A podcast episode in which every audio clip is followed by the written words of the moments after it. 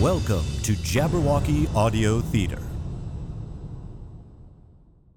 The following audio theater is rated ADG for general audiences.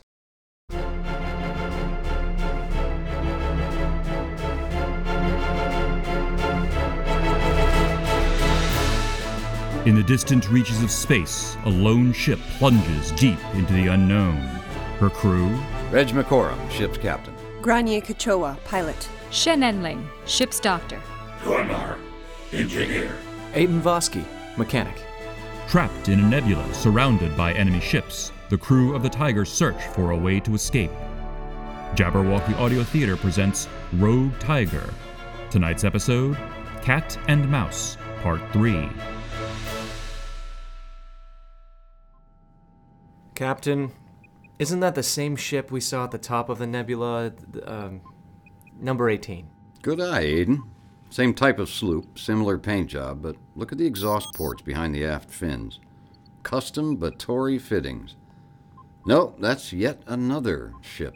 Oh, that would make it number 23. How many ships does the Xenocrity cartel have? More than enough to keep an effective net around this nebula, unfortunately. And more ships than I know captains.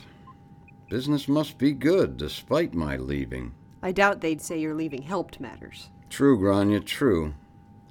But if I was just dealing with Sylvia Malabar and a few of the usual suspects, I'd have a plan. As it is, I don't have All any- right, uh, Her Highness is getting fidgety down in the galley. Are we ready? Just about, Doctor. Just about. That was fast, Enling. Well, you people said you'd be done by the last sweep, so here I am. Wait, we're all going down to the galley? Isn't anyone going to stay on watch?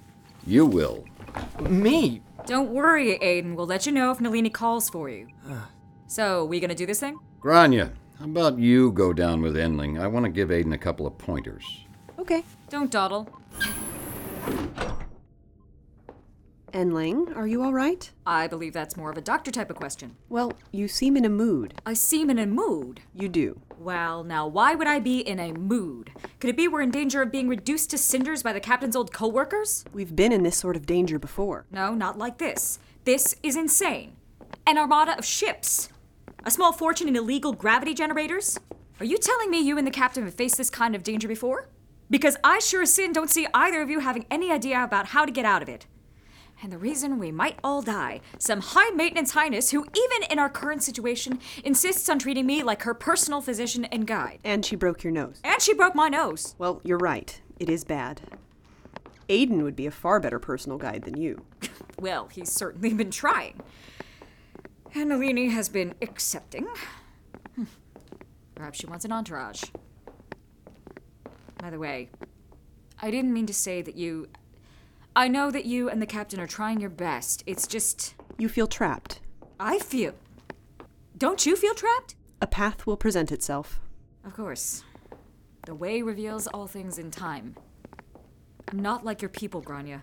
I'm not you. But you understand. Understand, maybe. Accept? Ask me when we're not surrounded by an armada.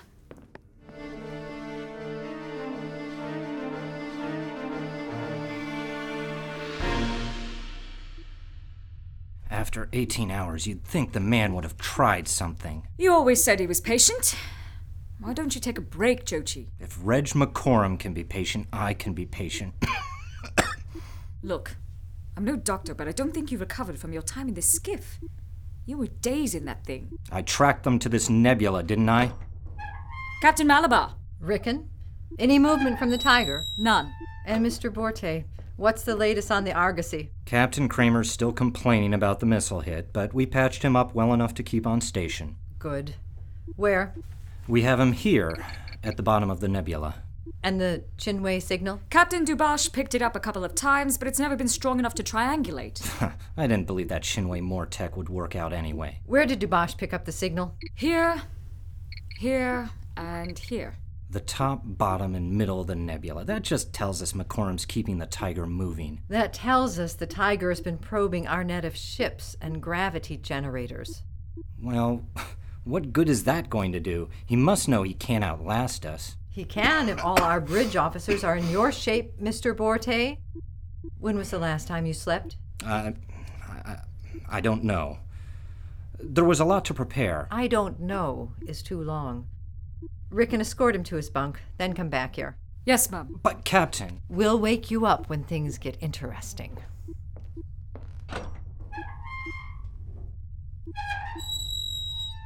Where are you hiding, Reg? And where do you think you can go to?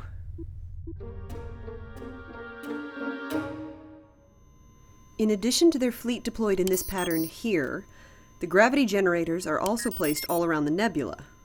Tormar was able to do some scans, and the results were not good. The gravity generators are directional. Directional in what way? Are these generators currently pointed toward the nebula? Yes. Then the enemy fleet can jump to any side of the nebula we emerge, Your Highness. I see. Thank you, Tinker. What of our armaments? We have four missiles left. Considering it took two salvos of four to even damage one of their ships, I don't think we can shoot our way out. Besides, there are still the gravity generators. One thing I am unclear on, Captain. How do these people know to find us here? The Vistulon Nebula is by no means an intuitive destination from the Rusan system where my ship was disabled. No, it isn't. It might help to explain that I used to captain the lead ship that was following us. The Silver Star, the same ship that came to collect you in the Rusan system, Your Highness. Correct. Before I left, we were working on a one man skiff to be used for smuggling and stealth operations. I was not aware of this. It was Jochi's baby, Tormar. I don't think he wanted you to know. I don't understand. Such a craft should not be jump capable. We don't know for sure, but we think Jochi, or someone, was able to follow us close enough to be caught up in our jump field. I knew I saw something launch from the star, Tormar. You didn't believe me. This is still a hypothesis, Doctor. Regardless, we're still here, still surrounded. Well, I'm content with the how, but what about the why? I mean, I know the Xenocrity cartel hates you, Captain, and I'm sure there's money in kidnapping a princess. But 23 ships? And almost as many gravity well pulse generators? That's a lot of monets. Not to House Shinway Moore. So what? They're going to ransom you to pay for this little escapade? Possibly. My house, Clark Timorin, has grown in influence in the Imperial Court to the detriment of House Shinway Moore. Ransoming people can't be an image boost, though. No. But being ransomed is not desirable either. Were I to be captured by this Xenocrity cartel, it would create a great scandal at court. Because the Imperium doesn't have such crime. It would also greatly embarrass my house. My father might be willing to negotiate with Shinwei any number of assets for my safe return. They, of course, would pose as the neutral intermediaries with Xenocrity. Hardly honorable. But not without precedent. Also, I am a royal princess, unlike the heirs of some other houses. I do not understand these human relationships. She can potentially marry the Imperial heir, Tormar.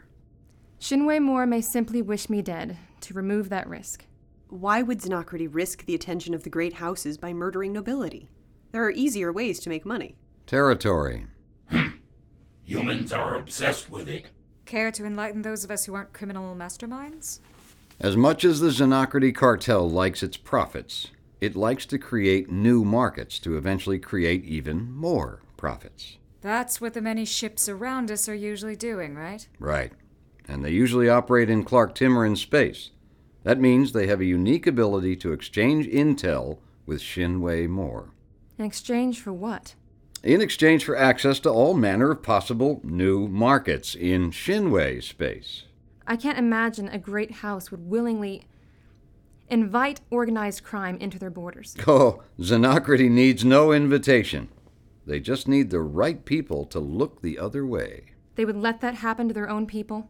As long as the king is safe, what does it matter about the pawns?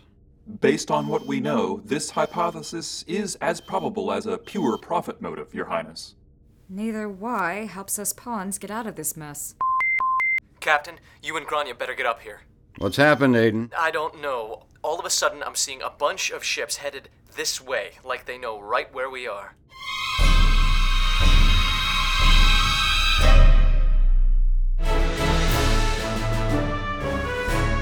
You've been listening to Jabberwocky Audio Theater.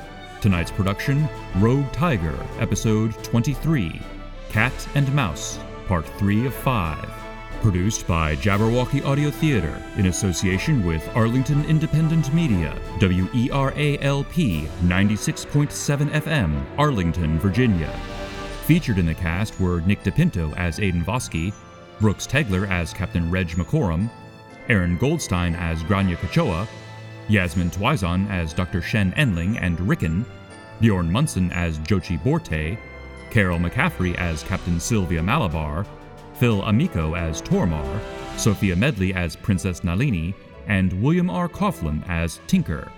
Recorded at Big Ben Studios by Matt Bostaff. Music composed by John Maestri and arranged by Jason Chimola.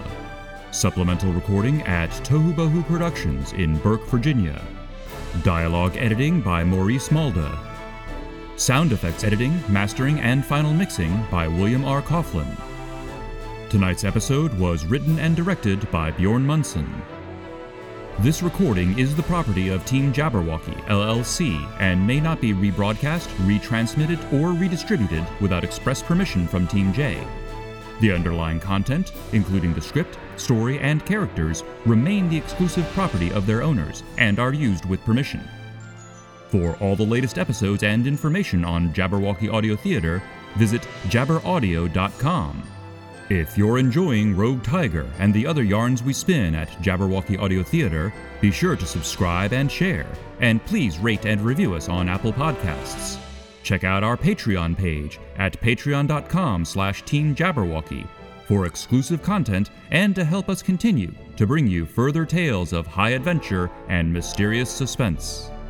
Until next time, this is William R. Coughlin saying thanks for listening and tune in next week for more Road Tiger.